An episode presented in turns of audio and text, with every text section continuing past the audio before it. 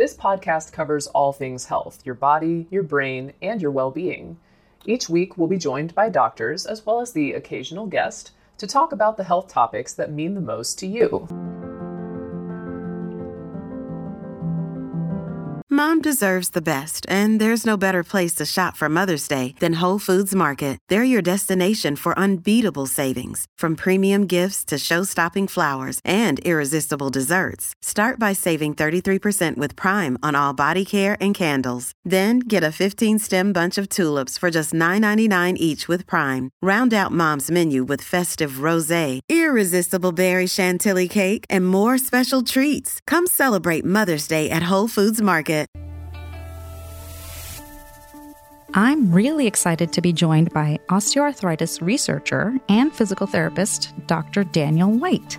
So, Doctor White, I'd like to start with the million-dollar question. Whether we are just starting to no- notice some joint pain, or if we've lived with it for decades, what can we do to extend the life of our joints for as long as possible? The short answer is that uh, you want to move, that Uh, moving is a key part uh, and key treatment that is recommended for uh, osteoarthritis uh, or ar- arthritis uh, in general. There are countless studies that I won't bore you with uh, that support this, and it is a treatment guideline that is recommended throughout the disease course. So not only people who first start to notice their joints being a little stiff or starting to hurt in the morning, it's from there all the way up to before you're like, I, okay, it's time for a joint replacement. It's still recommended to move and do that as much as you possibly can. So I hope that answers your question, but time to move. A lot of us have heard the phrase motion is uh, lotion. So that's kind of essentially what you're saying. So the more you're moving, the more you're lubricating the joint, the more you're kind of l- eliminating stiffness and maybe some pain. But how do we know when to rest? So that was a big question for me with my patients was, well, when should I push through the pain and just get up and do my walking and do my exercise? And when should I say, okay, really listen to your body and just take a breather today? And I'm just going to start to answer that with what you ended with, and that is listen to your body. Uh, we are not saying, you know, push through the pain and no no pain, no gain, or pain's weakness leaving the body. No, it, it listen to your body, but know that when you first start moving, it's going to hurt for a little bit. And if you're really nervous about moving, as many people with osteoarthritis or uh, arthritis are, consider meeting with somebody like a physical therapist or a personal trainer, or even attending an exercise class. There's exercise classes for people with arthritis that can help ease you into this. Again, listen to your body. It's very important to do that. We'll be back after a quick break.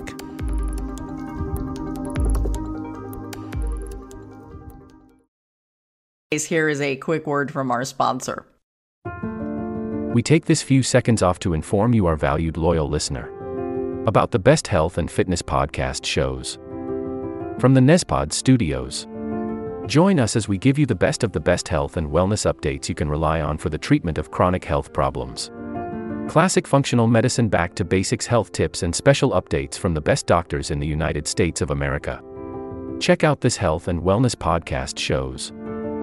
Explore Health Talk Weekly, Healthy Lifestyle Matters, Excellent Health Digest, Healthy and Free Daily, and last but not least, Weekly Health and Fitness Corner. Also, check out Nasty Boy C C, the Truest Story Never Told Fiction podcast, for that real life on the go experience with the twenty-seven-year-old golden boy, who made our guest invite number one list. He tells us about his story as it happens in real time and in real life. It's Nasty Boy C C, the Truest Story Never Told. Go get a load of that happiness, because happiness is healthy as we know it. Join us every week as we continue to provide you the best of health and fitness wellness updates from around the globe. Enjoy the show.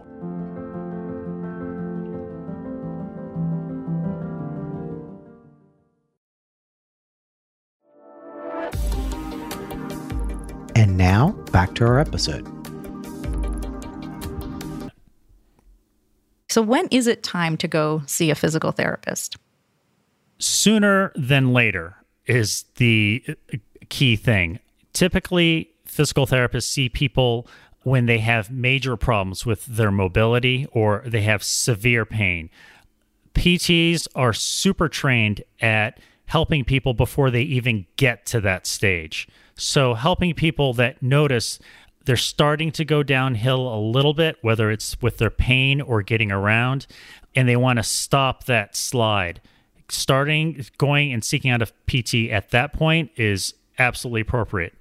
I'd like to also add, if you have arthritis and you're really nervous about starting an exercise program, it's okay. Go see your P T. They are super educated with giving you exercises that are going to work and are not going to hurt you and you're going to be successful with. Can you talk a little bit more about like specific ways physical therapists can help you? There is about a third of people with arthritis in their knees who have uh, what's called this fear of movement. They're uh, fearful that, you know, they're going to make things worse. It can be quite uh, disabling because, you know, you can do more, but you don't want to hurt things.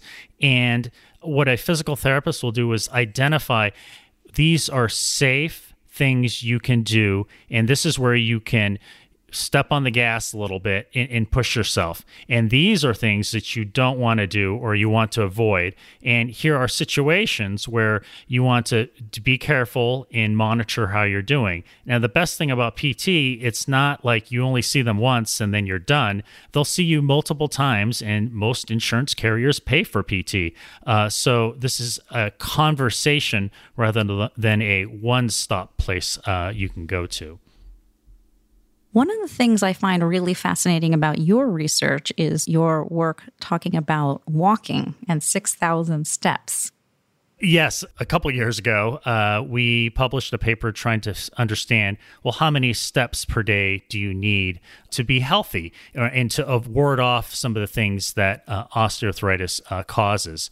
There's numbers associated with healthy blood pressure, a normal temperature. And we said, well, shouldn't there be a number for steps? And the short answer is we found around six thousand steps per day to be a healthy number for people to go to. Now, that doesn't mean you stop once you You get to six thousand, you can keep going beyond that and you will continue to reap even more health benefits. But as a goal, six thousand is a good number to go after. I also would like to add for those who are just starting out. So maybe you're listening to this podcast now and you're like, Dan, I walk like a thousand steps per day, or I don't even know how many steps it is, but it's going to be low. So two things you can do. One, you can get yourself a pedometer or get an Apple Watch or Fitbit that will count your steps. And two, work towards the first number we found is three thousand to be a, a good starting reference point to get to.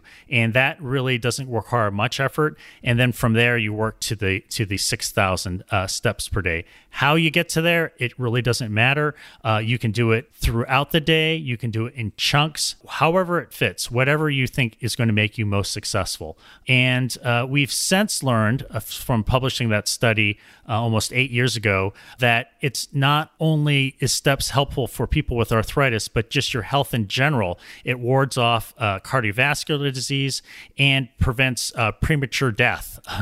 I'm not kidding. Uh, it is a it's a pretty big thing. So putting one foot in front of the other, getting those steps, having a way of counting them, uh, highly effective and a very healthy thing to do. So clearly, exercise is really important over the long term to keep your joint mobility and stay healthy. But how about treatments in the short term? So when you are feeling those aches and pains. If you were to take the analogy of a meal, your main dish is going to be the exercise. You want to have that and you want to spend your time on that main dish. But then you have side dishes. The side dishes are going to be things that are helpful, uh, but aren't going to be the main thing you're focused on. So these things considered to be probably helpful, but there's not a lot of evidence around them. So things like the compression, wrapping, icing, using heat, anything you think that will be helpful uh, to help accompany you to uh, reduce your pain and keep you exercising. Uh, this also includes the topical treatments, uh, whether they're creams, uh, whether typically they're topical N SAIDs or non-steroidal uh, anti-inflammatory agents. These are conditionally recommended. So again, there's not a lot of evidence, but there's uh, enough to say we conditionally support this uh, as a treatment. So again, not the main dish, it's a side dish. You want to make sure you have that main dish and be moving, and hopefully the, health, the side dishes will uh, fill you up. So I have a question just in terms of what we can do if we've suffered an injury or a fall. Okay, I've fallen, I've injured the joint, and so it, at some point I'm going to have osteoarthritis. I think for those people who are predisposed to having osteoarthritis, the first thing to do is to recognize you are at more risk. Unfortunately, that's the case. And the main risk factor for osteoarthritis is weight. And preventing weight gain is a very effective strategy to reduce your risk for having osteoarthritis. So I'm not talking about losing weight, but preventing excess gain. Not to sound like a broken record, but the exercise is a very healthy way to help you stabilize uh, your weight. So finding something you enjoy and help staying active to maintain that healthy weight are really two key things uh, that you can do uh, at those early stages where one is doesn't yet have osteoarthritis but is predisposed to this. We sometimes fixate on the exercises that the physical therapist has prescribed for us, or, you know, doing a certain type of activity. And you just sort of said whatever it is that makes you move. So can you talk a little bit more about that? Yeah, that's a great point. So on WebMD, you had Dan Lieberman uh, talk about his exercise book uh, on, on the last podcast. And a key part of that book is talking about how do we have people maintain or stay active? And it's, and no one's going to be really surprised, it's not the exercises that Uh, are typically prescribed that people are most excited about. And there's a whole movement uh, in behavioral change of identifying things you enjoy doing and just trying to do them more, whether this is bowling or whether it's going for a walk with friends or whether it's going out shopping. Maybe that's not the most cost-effective way, but nevertheless, for your health, walking the mall. I mean, if you enjoy doing that, that is activity, and that is definitely beneficial for your health. Anything else that um, you think is a key key message that people should know if they're trying to live with the joint pain and prevent it from getting worse?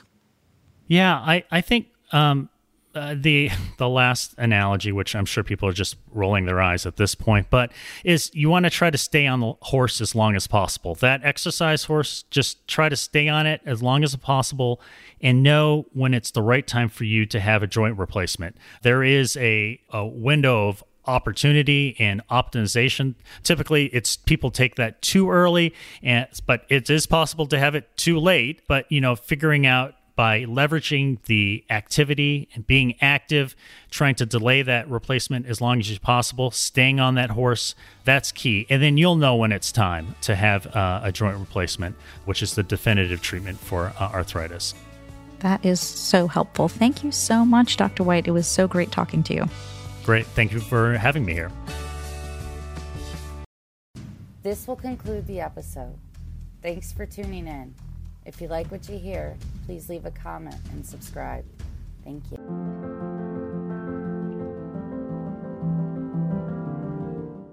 We have a great show today, but first, take a second to make sure you've subscribed to our show wherever you're listening to podcasts. It's the best way to make sure you don't miss any of our episodes. Thanks. Please take a moment to follow, rate, and review this podcast on your favorite podcast listening platform. This will conclude the episode. Thanks for tuning in. If you like what you hear, please leave a comment and subscribe. Thank you.